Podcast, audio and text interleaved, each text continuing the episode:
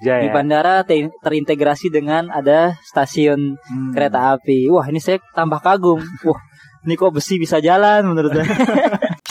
dengan rasa optimis mereka pengen tetap ngejar kapal, mereka itu sampai nyebur. nyebur Wad- tes masuk SMA Hah? adalah calistung. Oh gitu. Baca, tulis, hitung.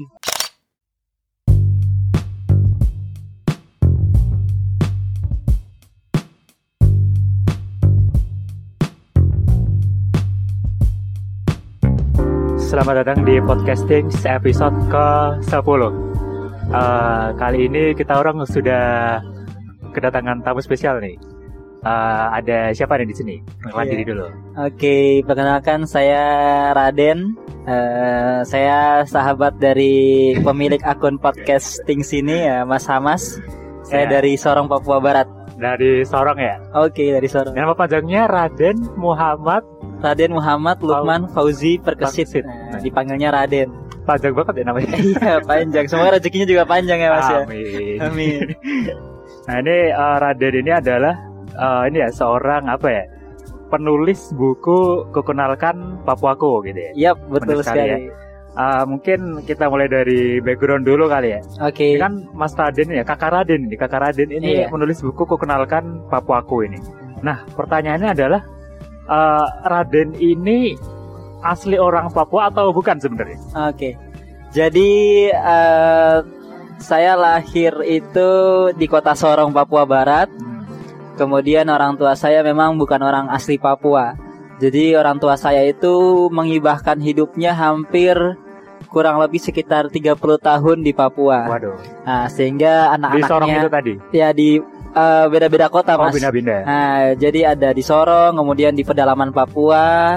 Kebanyakan di pedalaman Papua malah daripada di Hmm. Sorong. Sorong tuh termasuk yang cukup masih dibilang kota lah. Kota. Nah, jadi masih sangat ramai, beberapa fasilitas juga terdukung.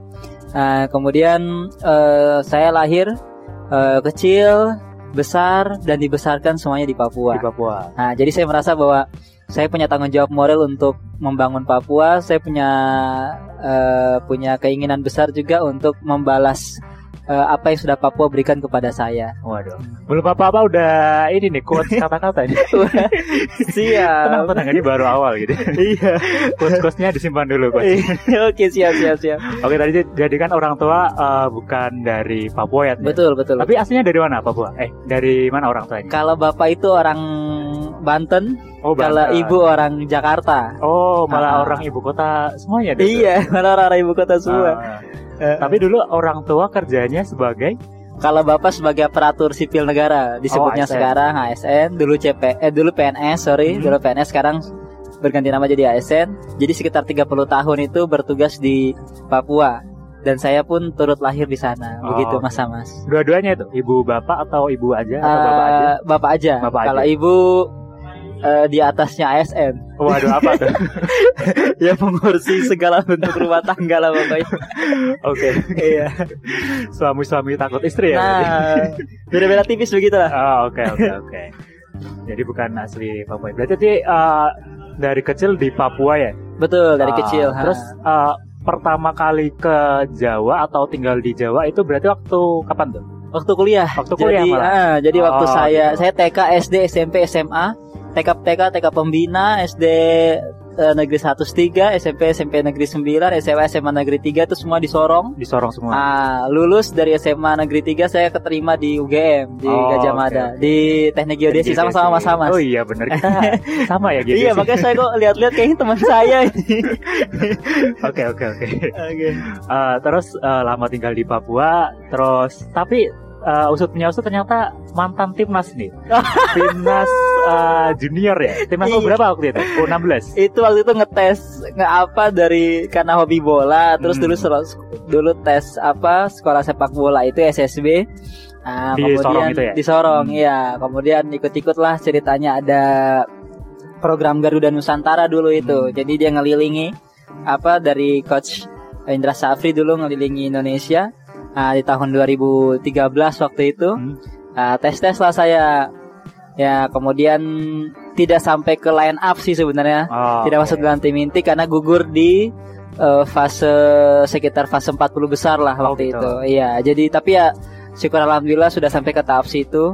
Udah lumayan lah ya. Sudah lumayan lah. Bisa beli motor nggak? Bisa aja mas. Oke oke oke. Berarti pertama kali ke Jawa itu waktu kuliah berarti. Waktu kuliah betul mas. Mas. eh, sebelum kuliah udah pernah ke Jawa belum? Pernah tapi tidak sering sih, Nggak tidak sering. sering. Kalau ada event, misal waktu itu berkesempatan ke luar Pulau Papua itu, pertama ke Kalimantan tahun 2012 waktu itu eh, ikut kompetisi karya ilmiah remaja nasional. Waktu itu di Bontang tahun 2012. Kemudian Ah. tahun 2013 alhamdulillah ikut kompetisi yang sama, lulus di Boyolali. Hmm. Nah, waktu itu di asrama Haji Dono Hudan kita dikumpulkan di situ. Oke tahun. 2013. Boyolali ya. Boyolali. Iya dekat-dekat Jogja lah ya. Ya dekat-dekat Jogja. Eh ternyata jodoh jodoh kuliahnya di Jogja. Oke. Tapi jodoh ininya di masih di Papua ya. Masih di Oke Siap, oke oke. Eh, Terus ini nih, eh, Hmm. mungkin masih ingat nggak pertama kali eh, ke dalam hal ini mungkin ke Bontang atau ke Boyolali tadi itu eh, apa yang pertama kali terlintas gitu pertama kali. Soalnya misalkan nih aku nih, Hmm. aku kan dari Jogja gitu. Ah, Eh, pertama kali ke Jakarta itu eh, kayak apa ya? Terpukau gitu sama Jakarta dengan gedung-gedung tingginya dan lain sebagainya. Nah. Nah, dia nih kalau misalkan dari Papua, dari Sorong tadi itu, terus kemudian pergi ke Bontang, terus ke Boyolali untuk pertama kali itu eh, gimana tuh waktu pertama kali kayak gitu? Eh, pertama kali saya melihat kota selain Sorong ya Mas Hamas ya. Jadi eh, saya melihat Bontang itu pertama apalagi Kalimantan ya. Saya ambil garis besarnya Kalimantan. Ya secara sarana prasarana ternyata dia lebih daripada Papua. Sehingga yang pasti pertama apa yang tadi Mas Hamas cerita bahwa pertama kali Mas Hamas ke Jakarta terpukau dengan gedung-gedung tinggi di Jakarta, saya pun juga sama sebenarnya. gitu. Saya melihat wah ini kota ini tertata rapi, Hmm. apa-apa semuanya ada, eh, sarana prasarana semua tercukupi lah anggaplah seperti itu. Kemudian eh, lebih terurus, bukan berarti di Papua tidak diurus, tapi ternyata dia lebih terurus secara oke, sarana oke. prasarana, sehingga saya ada rasa kagum di situ. Ditambah ketika saya tahun berikutnya diberikan kesempatan eh, Tuhan untuk lulus ke nasional juga, lomba karya ilmiah remaja nasional, tepatnya di Boyolali. Hal yang sama pun saya dapati. Saya melihat ketika waktu itu landingnya di Bandara Adi Sucipto waktu itu Oh, di Jogja di ya. bandara te- terintegrasi dengan ada stasiun Hmm. kereta api. Wah, ini saya tambah kagum. Wah, ini kok besi bisa jalan menurut saya. Wah, ini hebat ini besi bisa jalan di Papua nggak bisa jalan Oke, ini. oke. Nah, jadi saya merasa kagum hal yang sama lah. Oh, Untuk oke, itu. oke, oke. Nah, Terus waktu pertama kali ini kan salah satu alasannya eh, bikin buku itu mungkin karena ingin mengenalkan Papua gitu. ya. betul. Eh, pertama kali punya motivasi untuk memperkenalkan Papua itu kapan? Eh, jadi selama saya berkesempatan kuliah di geodesi sama-sama Mas Hamas itu, saya tidak merasa eh, ter- terbedakan tidak sih. Cuma saya merasa sendiri. Jadi saya kebaperan sendiri. Waduh. Dan itulah ternyata yang menjadi kekurangan kami anak-anak Papua Mas Hamas. Hmm. Jadi saya merasa seperti ini. Apa yang saya rasakan ternyata semua anak-anak Papua juga rasakan. Oh, gitu. Ketika kita datang ke satu daerah baru, di mana daerah baru itu juga didominasi oleh orang-orang yang secara intelektual, secara kemampuan akademik maupun non akademik ternyata punya bakat lebih daripada kita. Hmm. Kita merasa minder di situ. Oh gitu. Itu yang saya rasakan di awal ketika saya bertemu dengan berbagai macam eh, suku bangsa yang di dikumpulkan menjadi eh, satu kesatuan di geodesi UGM. Jadi saya merasa bahwa wah saya nih kayaknya potensi saya hanya segini deh. Waduh, waduh. Saya merasa kemampuan saya hanya segini deh. Jadi saya merasa bahwa wah saya nih sudah underestimate duluan. Hmm. Nah, berangkat dari situ, kemudian motivasi saya terangkat ketika eh, saya ikut men- mencoba ikut dalam organisasi keluarga mahasiswa teknik geodesi Iya, waktu benar, itu. Mulailah saya terbawa suasana untuk ternyata teman-teman dari Papua tuh bisa kok kalau diberikan Hmm. kesempatan untuk minimal mungkin berorganisasi Iya, iya, iya. dan kemudian dengan cara-cara lain berinovasi ternyata Ah. bisa. Sehingga saya ada motivasi besar waktu itu untuk ah coba saya bukukan deh kisah saya. Yang menurut saya itu menginspirasi menurut saya ya pribadi. Belum tentu menurut pembaca iya.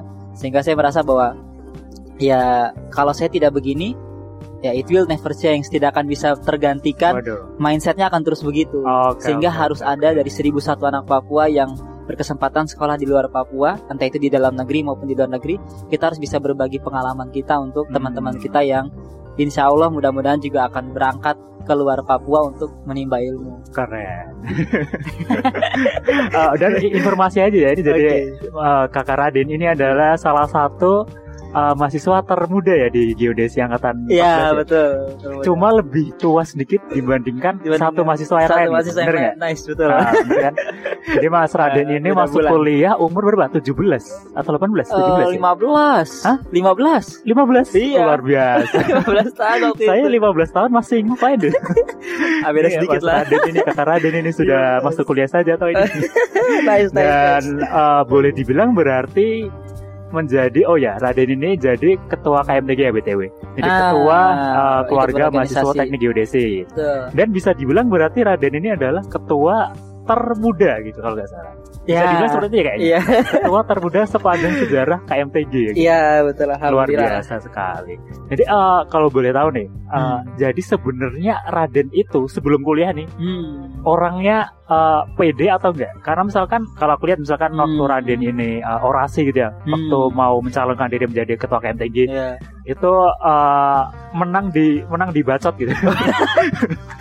Menang waktu, ditit. waktu waktu ngomongnya itu sangat meyakinkan gitu. Oh, Nah, aku iya. pengen tahu nih sebelum sebelum kuliah tuh apakah seorang eh, Raden ini udah se sepede itu atau sebenarnya bagaimana gitu? Ehm, jadi saya juga malah bingung sendiri mas sama sebenarnya pada saat kuliah kok saya malah diamanahkan teman-teman. saya yakin nih anak teman-teman ini salah pundak ini salah meletakkan amanah ini. jadi saya merasa merasa pede itu ternyata pada saat pada saat saya itu sebenarnya di kuliah sebenarnya. Kalau Hmm. dipikir-pikir ya. Cuma memang saya juga agak terkejut begini. Dulu saya salah satu anggota OSIS. Ah, kemudian Jadi ketua juga? Ah, kemudian Oh saat berarti itu udah ada bibitnya berarti. ya? ah, kemudian tapi saya merasa begini Mas Amas. Waktu itu sebenarnya flat-flat aja, programnya biasa-biasa aja. Hmm. Cuma pada saat eh, saya berkesempatan di program mel- melaksanakan program OSIS itu, itu ada salah satu program OSIS yang memang agak sedikit meriah menurut kami di Papua. Jadi kami di Papua itu jarang pernah melaksanakan pentas seni waktu itu. Pensi. Apa? Oh pensi, melaksanakan pensi, pentas Oh, seni iya, itu iya. jarang sekali ada. Hmm. Tapi saya memasukkan program itu. Kenapa jarang sekali ada? Karena pensi itu satu pasti makan biaya. Iya benar. Nah, yang kedua kan eh, selain makan biaya memang pasti makan stamina, Iya, energi, iya. sekolah pasti kita bolos-bolos terus. persiapannya lebih Eh, panjang persiapannya gitu lebih ya. panjang betul. Sehingga memang saya merasa bahwa wah, ini agak sedikit riskan ini. Hmm. Kalau untuk anak-anak yang dia orientasinya masih ke keilmuan, masih Hmm. belajar, masih pasif lah intinya begitu. Tapi menurut saya kita harus adakan ini karena ini for the first time pertama kali. Jadi Hmm. semenjak sekolah saya ada sekitar tahun 95 riwayatnya itu Hmm. sampai ke tahun 2013 sampai pensi Belum pertama itu belum ada. Oke Nah, oke. Eh alhamdulillah puji syukur artinya Tuhan menyertai kita jadi pensi itu ada, di Ada. masa saya Wih, pertama biasa. kali. Nah, Berarti Raden ini memang terbiasa untuk menciptakan uh, inovasi yang baru gitu ya. Amin. Itu jadi saya kaget juga. Jadi Ah. pihak sekolah pun juga sempat terkejut juga. Ini agak-agak optimis. Eh dilema lah antara optimis dan pesimis. Hmm. Nah, tapi ya puji syukur lah bisa terlaksana. Dan sukses. Alhamdulillah. Alhamdulillah, sukses. sukses. Waktu itu kita ngundang saya ingat saya itu Funky Papua. Oh, Funky Papua itu lagi hits-hitsnya Ini di Indonesia mencari bakat Indonesia ya? mencari Oh, bakat. oke, nice oke. betul Mas. Jadi pas dia Oh, lagi nanya berarti ya? didatangin waktu itu Waduh. kita. Luar Jadi ya biasa. situ. waktu itu lagi hits ya. Berarti tuh ketua OSIS termuda juga kayaknya berarti. Umur berapa tuh berarti? Umur 2000 12 tahun kan?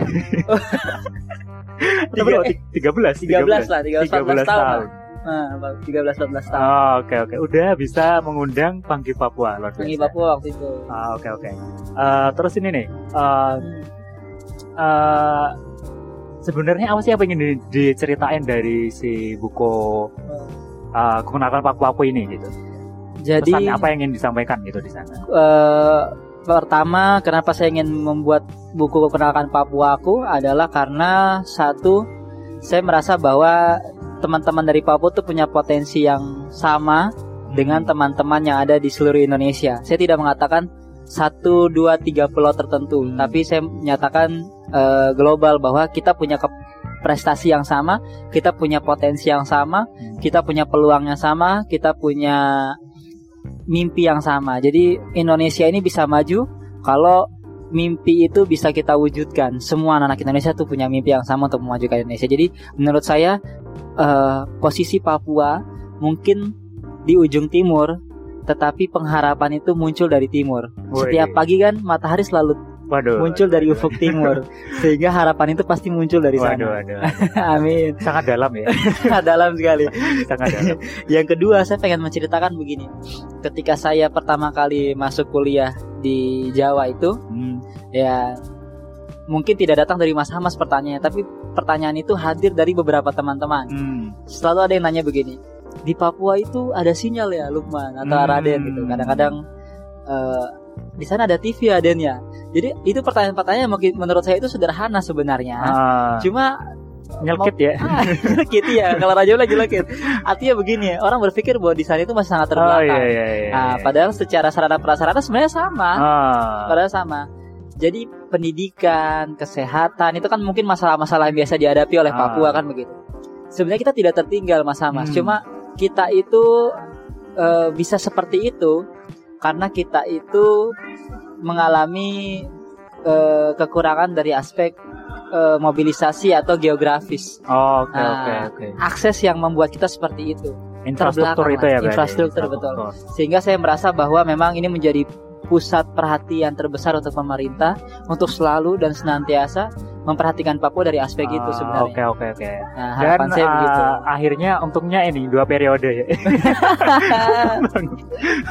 Berarti kan akan dilanjutkan pembangunan. Ah, tapi katanya kan periode kedua ini SDM unggul. Nah, kita Oh, tunggu gitu. lah. Oke siap siap siap. siap.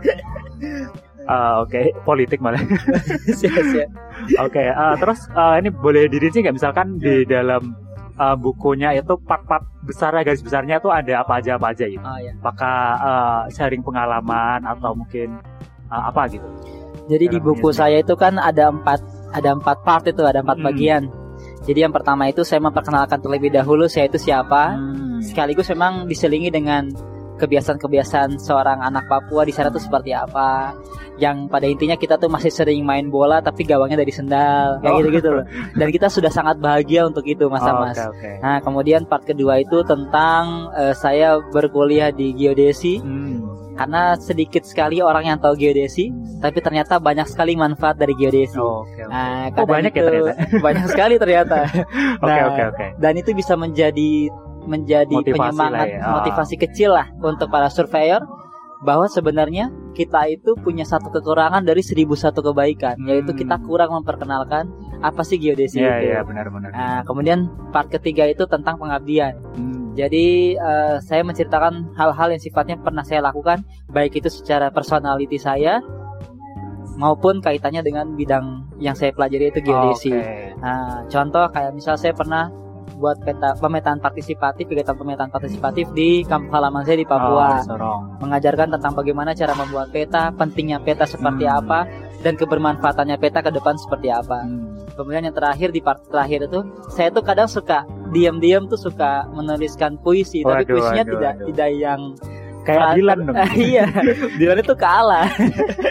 tapi tidak tahu kalau sore nanti ya. Raden berapa nih? Raden 1999. Iya. Jadi ya kayak ya mungkin kalau saya senang misalnya nih saya jalan ke satu tempat, Hmm. saya senang melihat tempat itu, nanti saya tuliskan eh, kekaguman saya tentang tempat itu. Oh, ya lebih kayak oke, gitulah. oke, Kalau. Dilan kan puitis banget. Oke. Kalau saya oke. tidak bisa terlalu puitis. betul kita lagi di Starbucks. Mungkin habis ini mungkin Iya. bakal nulis ya. Iya. Starbucks. Terserah Bang. Kau sangat mahal. Kau sangat dingin. saya biasa kepanasan ini kedinginan saya. Kenapa kopinya seperti itu?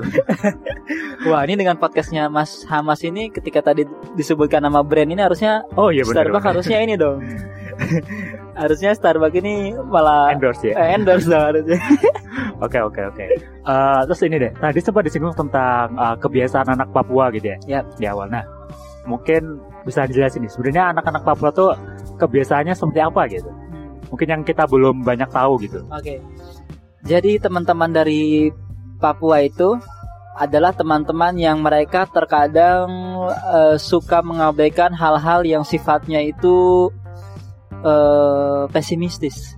Sebenarnya anak-anak Papua tuh optimis sekali. Hmm. Saya saya menilai itu dari hal-hal kecil ya, mas-mas contoh Hmm. misal eh, kami sering sekali kan kami sangat sangat bersentuhan eh, erat dengan yang namanya pesisir Hmm. pantai dan saya salah satu orang pesisir. Jadi saya di Papua itu rumah saya bersebelahan dengan laut, Langsung gitu. ya? langsung bersebelahan dengan laut. Jadi memang eh, kalau ada orang bilang wah ada tsunami, ada tsunami kita sudah biasa. Ah, padahal ya kadang kita juga takut juga. Saya juga Oh, takut juga. Cuma saya oke. berpikir ya kita pelajarilah hal-hal yang sifatnya tsunami datang tuh seperti apa Hmm. begitu. Nah kemudian ada kapal masuk, ka- maksudnya kapal masuk itu kapal bersandar. Hmm. Kapal mau bersandar, kita tahu jam-jamnya jam-jam berapa saja, rutenya kapal itu ke mana itu kita tahu, karena bersinggungan persis dengan laut. Nah hal-hal yang saya katakan optimis adalah ketika misal contoh, eh, mereka itu ada satu kali, eh, satu waktu mereka hampir terlambat naik kapal waktu itu. Hmm. Nah dengan rasa optimis mereka pengen tetap ngejar kapal, mereka itu sampai Nyebur. nyebur Waduh. ngejar kapal sampai kapal itu berhenti Oh gitu. dan mema- dibuang tambangnya ke bawah Kapal mereka naik dari tambang kapal, gede padahal. kapal, Kapal, gede. ferry gitu. kapal feri Waduh. ya ukurannya ukuran gede lah Iya iya sama iya iya. iya.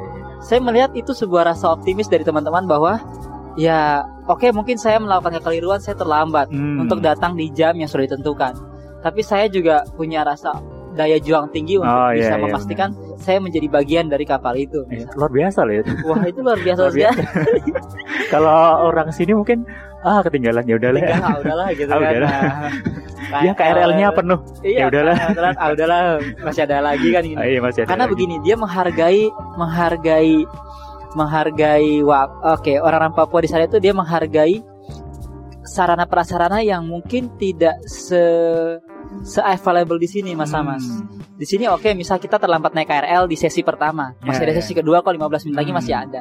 Terus ah nanti kalau telat lagi, ah 15 menit ketiga masih ada. Hmm. 15 menit keempat masih ada dan terus begitu. Di sana itu kan kapal begitu kan sehari sekali Oh gitu. atau bahkan dua hari sekali atau Hmm. bahkan seminggu hanya dua kali tiga kali.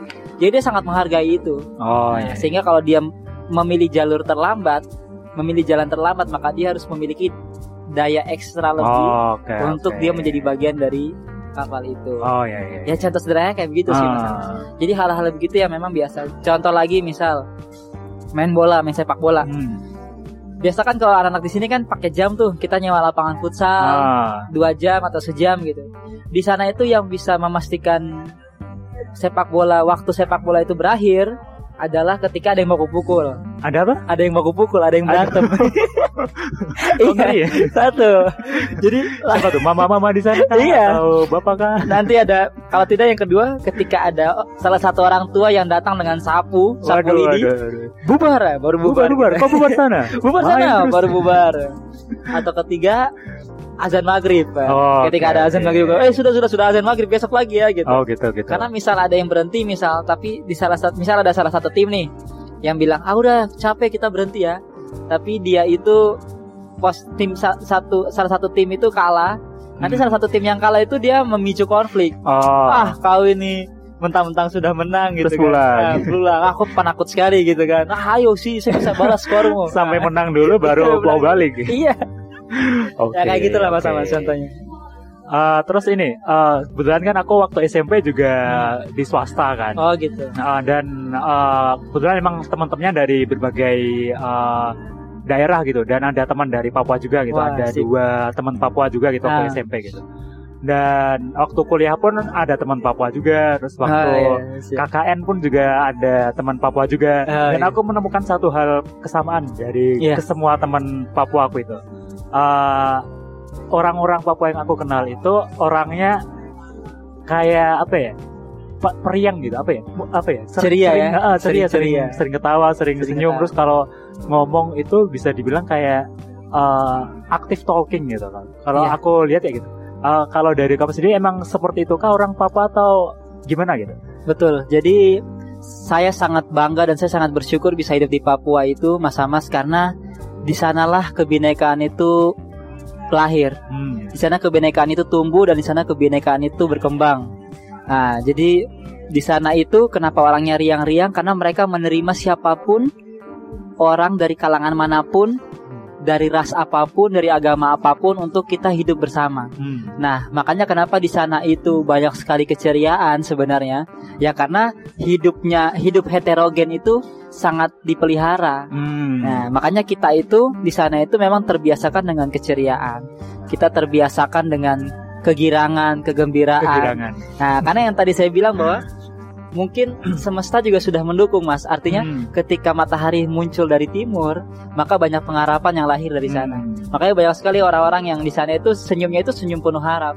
Ah, saya setelah ini akan melakukan begini. Saya akan setelah ini melakukan hal begini. Saya setelah ini akan melakukan hal begini. Karena dia punya keceriaan. Hmm. Itu yang kenapa saya bersyukur sekali dan saya sangat bangga dan bahkan saya lebih bangga ketika saya dibilang orang Papua dibandingkan orang Banten kah Oh, atau gitu. orang Jakarta bukan saya Oh. berarti mengotak-ngotakan ya, iya, tapi karena iya, saya iya. merasa bahwa saya lahir saya diberikan ilmu, saya diberikan makan, saya diberikan minum, saya diberikan rezeki melalui orang tua saya oleh Papua. Hmm. Nah, Berarti lebih pilih misalkan tanya nih, kamu orang mana nih? Nah, Berarti saya orang Papua. Tapi kadang Papua. orang itu tidak percaya, pasti bilangnya ah, kamu nih Papua KW, Iya, iya. KW Thailand atau KW Super nih. benar benar benar. Nah, Karena emang betul. eh, dari wajah sih nggak terlalu Papua banget. iya, saya di sana kayak Glenn Alinsky lah. Iya, iya, iya. Oke oke oke. Eh, Terus eh, tadi sempat disebut juga Nah, pernah buat peta peta apa tadi? pemetaan partisipatif, Ah, kegiatan pemetaan waktu partisipatif. KKN bukan sih?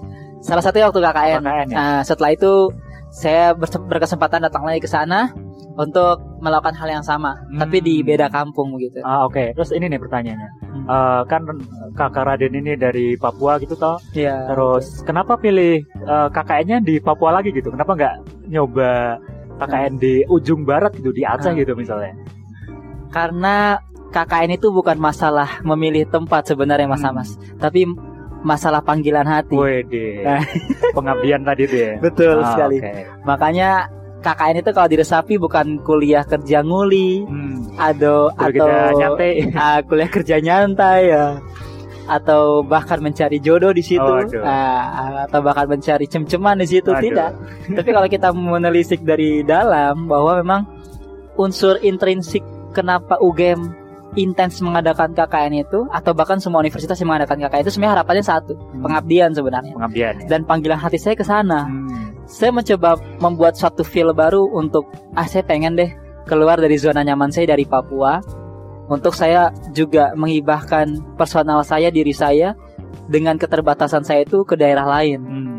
Tapi ternyata hati kecil ini masih memanggil Papua. Papua kamu tuh masih manggil kamu ke sana gitu loh. Nah, jadi saya merasa terpanggilkan untuk itu Mas Amas. Nah, itulah mengapa saya eh eh, menunda untuk untuk eh, mengabdikan dan menghibahkan diri saya ke daerah lain. Oke. Nah, karena memang daerah saya masih membutuhkan saya ini Oh, seperti luar itu. biasa. Waktu itu ke, ke Sorongnya bagian mana tuh? Sorong Selatan. Ke Sorong Selatan. Sorong Selatan. Jadi landing dulu di Sorong, Ah. Bandara Sorong, Dominia Dora Sok Sorong. Kemudian dari Sorong kita ke ibu kota ibu kota Kabupaten Sorong Selatan. Oh, itu Teminangua namanya, sekitar 4 jam pakai jalur darat. jalur darat. Jalannya juga berliku-liku, bolong-bolong, jelek-jelek kanan kiri jurang.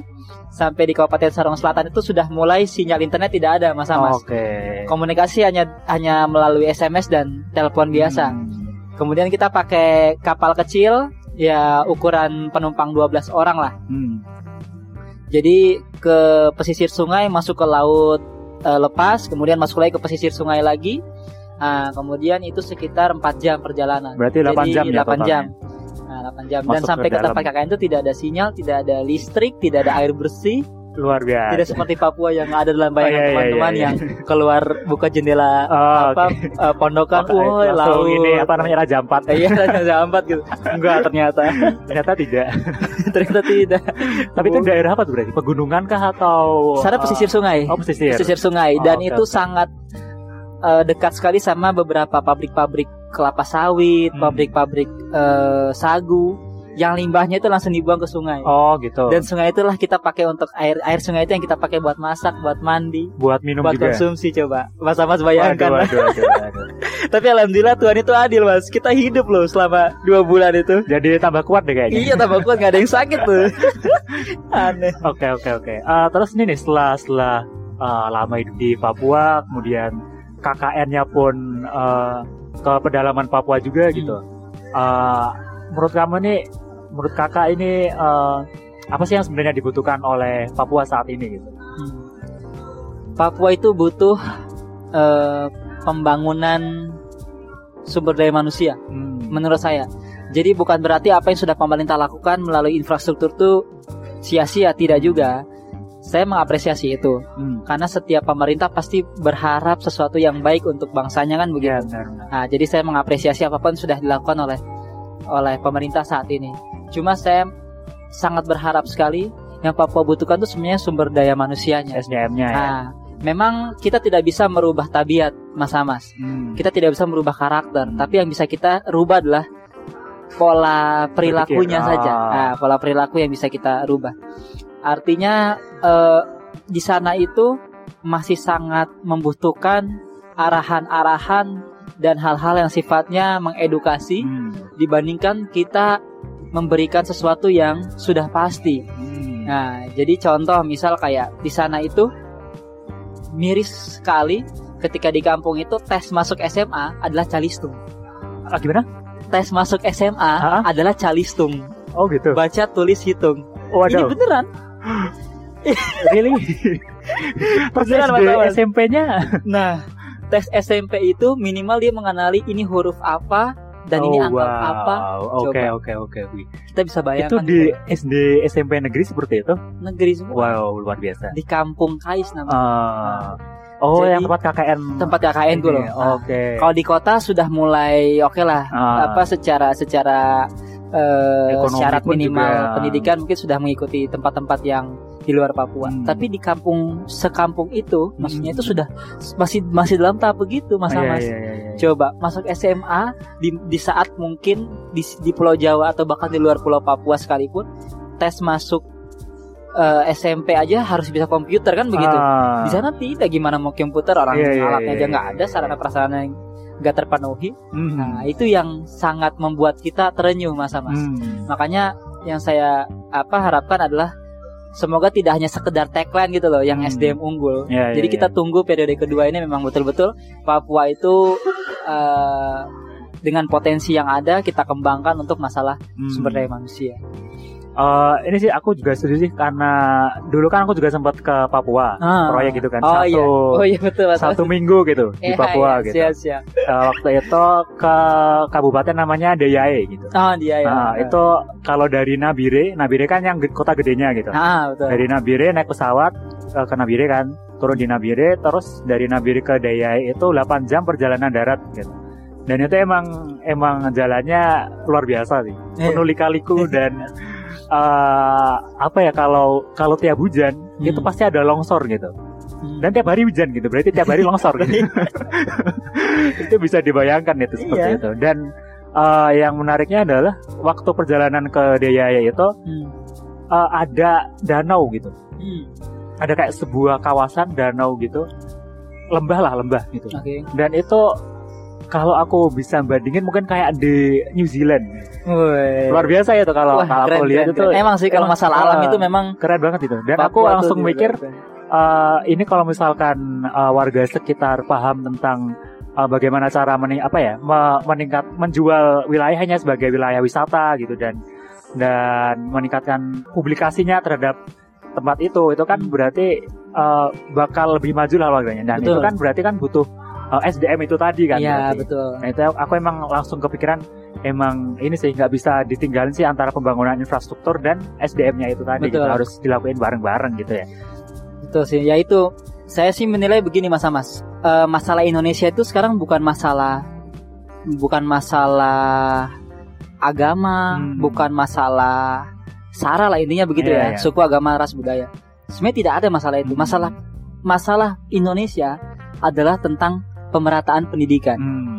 Saya sangat berharap kampus-kampus beken di Indonesia ya UGM, ITB, UI ataupun yang lainnya yang mungkin tidak saya sebutkan satu, satu persatu itu lebih baik membuka cabang di Papua. Hmm. Seandainya kalau saya diberikan kesempatan untuk bisa mengelola negeri ini, Hmm. saya pengen sekali buat sistem pendidikan yang sedikit ber- berbeda Mas Amas. Kalau boleh sharing-sharing yang Ya, sedikit ya, ya. intermezzo. Karena saya berkaca dari tempat lahir saya di Papua.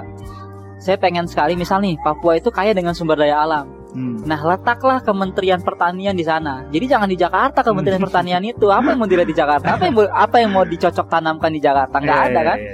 Kementerian eh, Kelautan dan Perikanan letaklah di Papua misal. Oke ada ah, misal ada ada dua ad- anggaplah ada dua atau tiga kementerian di Papua. Hmm. Kemudian disebar yang lain. Misal di Jogja tempatnya Mas Amas, tempat dari Mas Amas di Jogja terkenal dengan kota pendidikan. Iya. Letaklah Kementerian Oh, Pendidikan dan. Kebudayaan based on di, di Jogja. ininya ya based Ah, on jadi biar dia- ah, daerah masing-masing. Biar ya? dia bisa mengeksplorasi lebih Iya, iya, bagaimana iya, sih iya. kota itu punya ciri khas apa. Diletaklah, disebarlah ke seluruh kementerian di Indonesia. Hmm. Jadi jangan terpusat di ibu kota. Oh, Maksud saya iya. seperti itu. Ditak misal nih contoh, oke Papua kenal dengan sumber daya alam. Hmm. Ditaklah Kementerian Pertanian, Kementerian Kelautan Perikanan dan Kementerian Pariwisata misal. Di situ dia bisa mengeksplorasi Papua lebih gitu loh Mas Amas. Nah, UGM buka cabang di Papua, Hmm. bikin fakultas apa-apa saja yang berkaitan bersentuhan langsung dengan kebutuhan Papua dan Fakultas eksplorasi geodesi. Papua. Nah, misal fakultas teknik geodesi misal. ya kayak begitulah. Kita Oke. harus harus harus harus harus Oke oke oke. harus bisa seperti itu kalau saya kalau saya boleh sumbangsi pemikiran nih. Ah. Nah, menurut saya seperti itu. Hmm. Bisa ada timbul pertanyaan, terus bagaimana sistem koordinasi antara pemerintah pusat dengan kementerian misal? Ya sekarang ngapain kita Internet gitu. Nah, ngapain kita mengedepankan apa e-sport, Iya, iya, e-commerce, iya. Oh, bener i- juga, apa, bener i apa, juga. i apa? Kalau kita tidak bisa buat e-government yang sifatnya seperti itu. Wih luar biasa. Nah, E-government gitu ya. iya, Luar biasa. iya. Jadi menurut saya bener sih begitu. bener bener bener. bener. Iya, jadi Dan, internet itu Ah, ini juga eh, dengan kayak gitu konsep kayak gitu tadi Hmm. Eh, sesuai sama konsepnya Jokowi kemarin dengan Nah. waktu ini kan Indonesia sentrik kan. Nah, itu. Nah itu kan itu kan justru malah lebih Indonesia sentrik lagi itu berarti. Nah, itu seluruh betul. kementeriannya disebar di daerah-daerah gitu kan. Maksudnya jangan di Jakarta semua, Iya, misal kayak Kementerian ah. Percepatan Daerah Tertinggal, Desa dan Hmm. Daerah Tertinggal, tapi posisi di Jakarta. Hmm. Kita buka jendela kantor, wah ini gedung kok tinggi-tinggi semua, Hmm. kayaknya Indonesia udah maju deh. Coba bukanya itu di pedalaman Papua Iya, iya, sana, iya, iya. dibuka pintu kementeriannya. Waduh, ini masih banyak disambut masalah gitu. oleh ini ya Eh, siamang iya. Nah, harusnya seperti itu. Oke, Kalau kita oke. boleh kasih sumbangsi pemikiran. Oke oke oke. Eh, terus tadi eh, ini ya tentang masalahnya apa gitu ya. Hmm. Terus kemudian tapi kan tentu Papua tuh ada kelebihannya gitu kalau. Raden lihat. Misalkan tadi sempat bilang dari sumber daya alamnya gitu. Nah Betul. kalau eh, menurut Raden sendiri ini ada lagi gak sih kelebihan di Papua itu apa gitu? Kelebihan Papua selain sumber daya alam, menurut saya sumber daya manusia dari aspek sifat dan sikap mereka yang mau berheterogen dengan banyak orang. Hmm. Itu adalah kelebihan kita. Jadi contoh sederhana begini Mas Amas. Saya hidup di Papua itu oke lah eh, sekitar 15 tahun saya hidup di Papua. Saya tidak pernah merasakan ada kesenjangan dalam beragama. Hmm. Ketika saya kemarin berkesempatan KKN di Papua, saya itu sholat karena tidak ada masjid ya. Saya sholat itu dan buka puasa itu di rumah. Oh, di waktu puasa ya waktu itu. Ah, ya? waktu itu puasa kan kita kan Hmm. waktu waktu KKN. Jadi saya berkesempatan sholat dan berbuka puasa itu di rumah di pimpinan eh, jemaat gereja di Oke oke. Kaisana di, di desa yang saya KKN kan itu. Ah, di mana saya merasa bahwa penyambutan mereka sangat baik. Mereka tahu apa yang mau apa yang diperbolehkan oleh umat um muslim itu makan atau tidak. Hmm. Dan mereka sangat menghargai itu Mas Amas. Hmm. Nah, itu yang saya nilai bahwa itu menjadi menjadi nilai lebih lah, Hmm. menjadi value yang lebih untuk orang-orang Papua, Hmm. di mana itu yang mungkin menurut saya tidak semua orang miliki. Nah, jadi sebenarnya kalau orang bilang bahwa Papua tuh hanya unggul SDA, SDM-nya tidak ada. Hmm. Bahwa itu orang keliru sebenarnya. Oke oke. oke. SDM-nya ju- SDM itu jangan kita lihat dari satu atau dua aspek Ya, saja. ya, ya, ya. Tapi kita bisa melihat itu dari dari banyak parameter. Hmm. Jadi menurut saya keunggulan Papua itu tidak hanya pada sumber daya alamnya, Hmm. tapi sikap dan sifat orang Papua yang menerima dan mau berheterogen dengan banyak Hmm. orang itu adalah nilai lebih. Oke oke oke.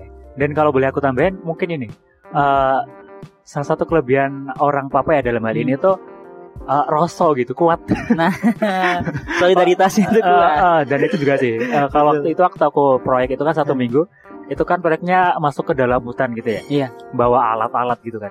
Betul. Nah itu keadaannya adalah eh, aku aku nggak bawa apa-apa nih, Iya. cuma jalan biasa aja. Sementara eh, warga lokalnya kan sebagai helper kan. Iya. Jadi bawain alat-alat. Nah mereka itu udah bawa alat. Eh, jalannya itu bisa cepet banget gitu, padahal naik turun gunung gitu.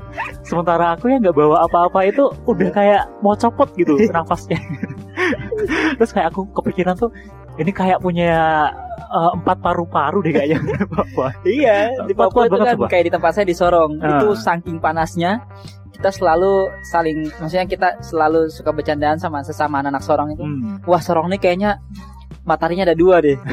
saking panasnya tuh. Iya, iya, Tapi benar, orang itu ya beraktivitas biasa saja. Ah. Mereka ya semangat, motivasinya tetap ada. Stamina itu tetap terjaga Iya, gitu. stamina-nya gede banget sih itu. Wah, jadi patut diapresiasi lah kalau Iya, masalah. Nah, stamina. Eh, terus ini nih, eh, mungkin ke berita nasional gitu ya. Kan seperti yang kita tahu, eh, berapa minggu yang lalu, seminggu yang lalu kalau nggak salah ya.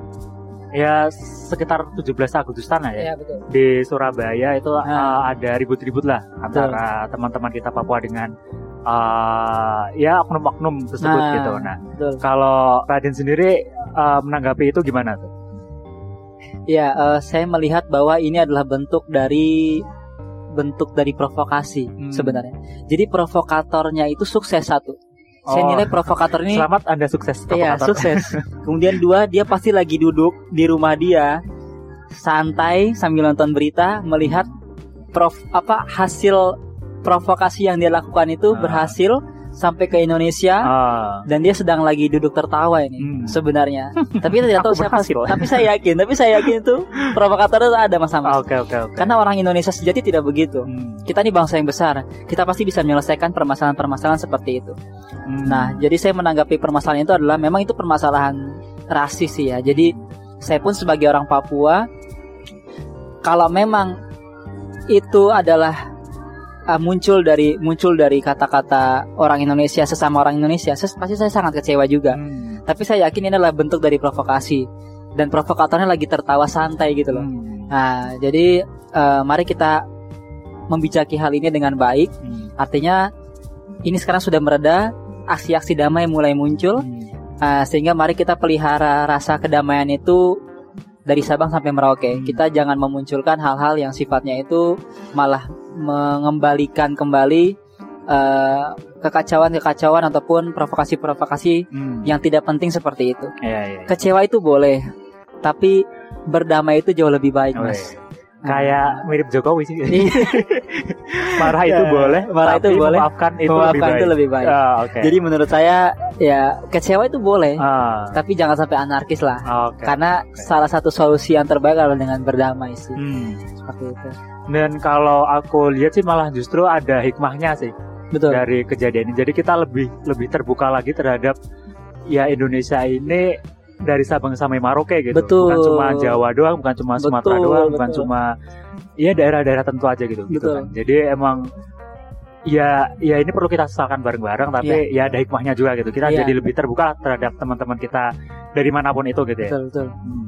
Nah, terus tadi udah sempat aku tanyain. Jadi ini ya, kalau misalkan disuruh pilih, Hmm. sekarang kan di Tangerang nih, Iya. Eh, misalkan ada kesempatan nih, kesempatan eh, kerja gitu, berkarir gitu, eh, akan tetap di Tangerang atau misalkan ada kesempatan di Papua akan balik ke Papua gitu. Em, saya insya Allah karena saya dibesarkan, ditumbuhkan, dilahirkan di tanah Papua, maka saya punya tanggung jawab moral untuk kembali ke sana. Hmm. Pasti ada waktu yang pas Oh. nah, untuk saya akan kembali ke sana. Mas Amos. Calon juga di sana ya. Nah, kemudian masih ada yang ngeganjel di sana ya calon. Oh. Oke, masih ada yang menggelayuti ya. Tapi insya Allah saya pasti balik ke sana, Oh, oke, Seperti oke, Mas Amas pasti akan kembali ke Gunung Kidul. Lah. Allah. Saya menunggu GK satunya. Abdul Waduh, waduh, waduh. Amas pagi nih GK satu. Amin. Eh, terus ini off air tadi sempat bilang kan ini eh, ada kayak berita kalau misalkan di Papua ini bakal eh, apa tadi namanya Eh, info akses informasinya Ah. bakal di eh, dibatasi lah. Gitu. Iya, Nah, layanan Eh, internet ya. ah, ah, lah internet dan telekomunikasi lah itu bakal Hmm. dibatasi untuk eh, sampai tanggal tertentu Sampai tadi. tanggal ya. tertentu Ah. betul. Nah itu kalau menurut kamu sendiri gimana nih kan eh, kayak kita tahu eh, belakangan ini tuh kayak kominfo sering banget eh, ngeblokir ngeblokir gitu. Betul, betul. Kayak misalkan kemarin 22 Mei itu juga Iya, Jakarta dan sekitarnya diblokir gitu kan. Diblokir. Terus eh, sekarang yang Papua ini dikit-dikit blokir, dikit-dikit blokir Iya. gitu kan.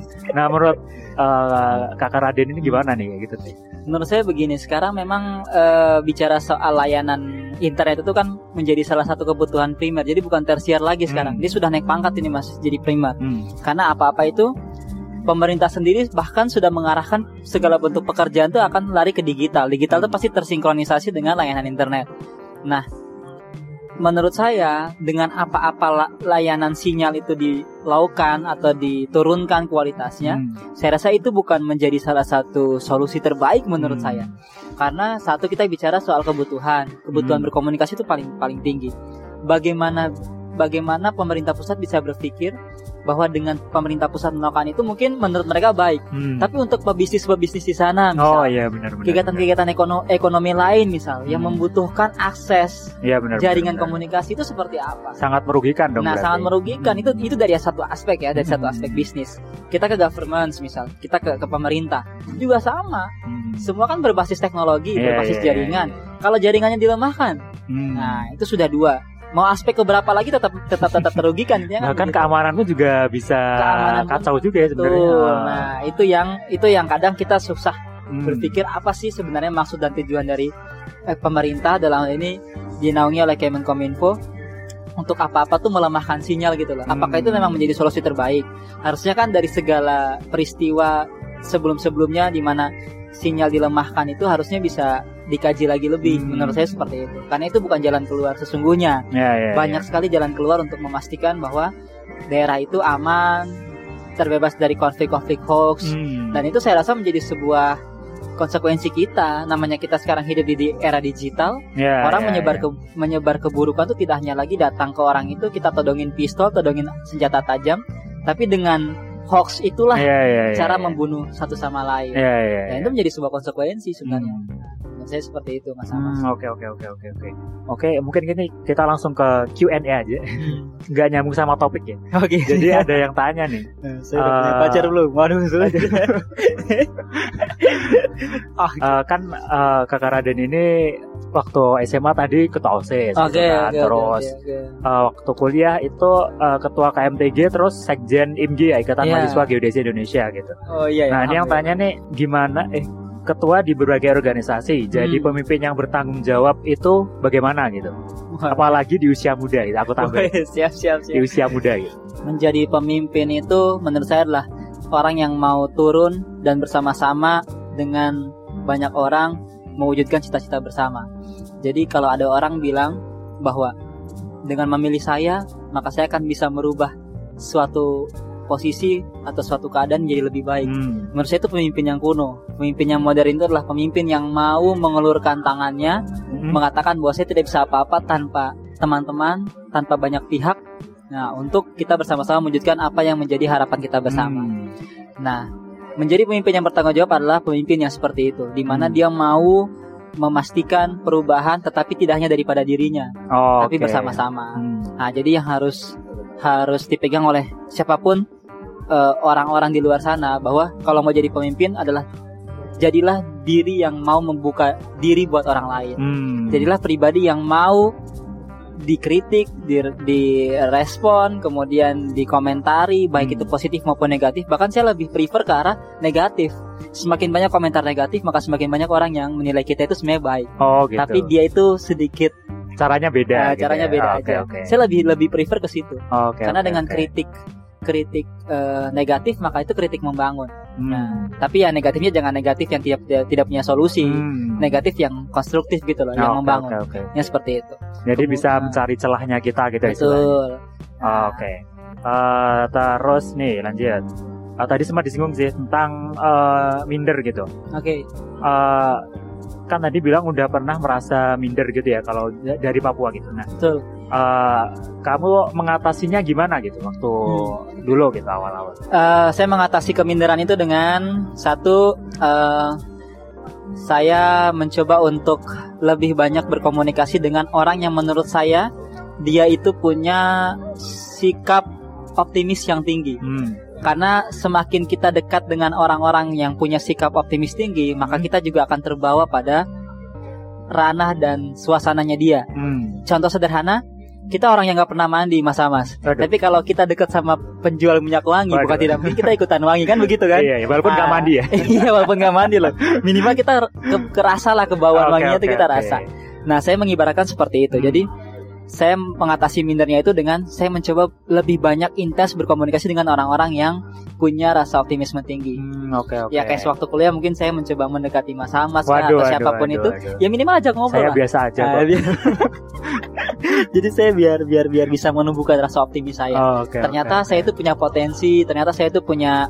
punya harapan, punya peluang, punya kemampuan yang sebenarnya itu bisa saya eksplor lebih, Hmm, tapi karena rasa keminderan ini yang menutup semuanya. hmm. Akhirnya saya mencoba mencari orang untuk bisa ya mengajak saya untuk eh, mengembangkan potensi-potensi yang saya punya karena saya yakin semua manusia yang diciptakan Tuhan itu punya potensi, Iya. Nah, punya peluang dan punya kebermanfaatan banyak untuk orang. Oh, Oke oke.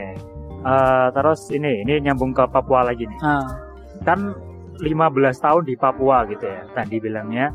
Eh, terus kalau menurut kamu nih eh, pembangunan Papua itu sudah seberapa maju? pembangunan Papua itu sudah maju kalau saya presentasikan mungkin di angka 75% lah. 75%. Itu kalau secara sarana prasarana. Hmm, Tapi kalau secara SDM memang masih sangat jauh.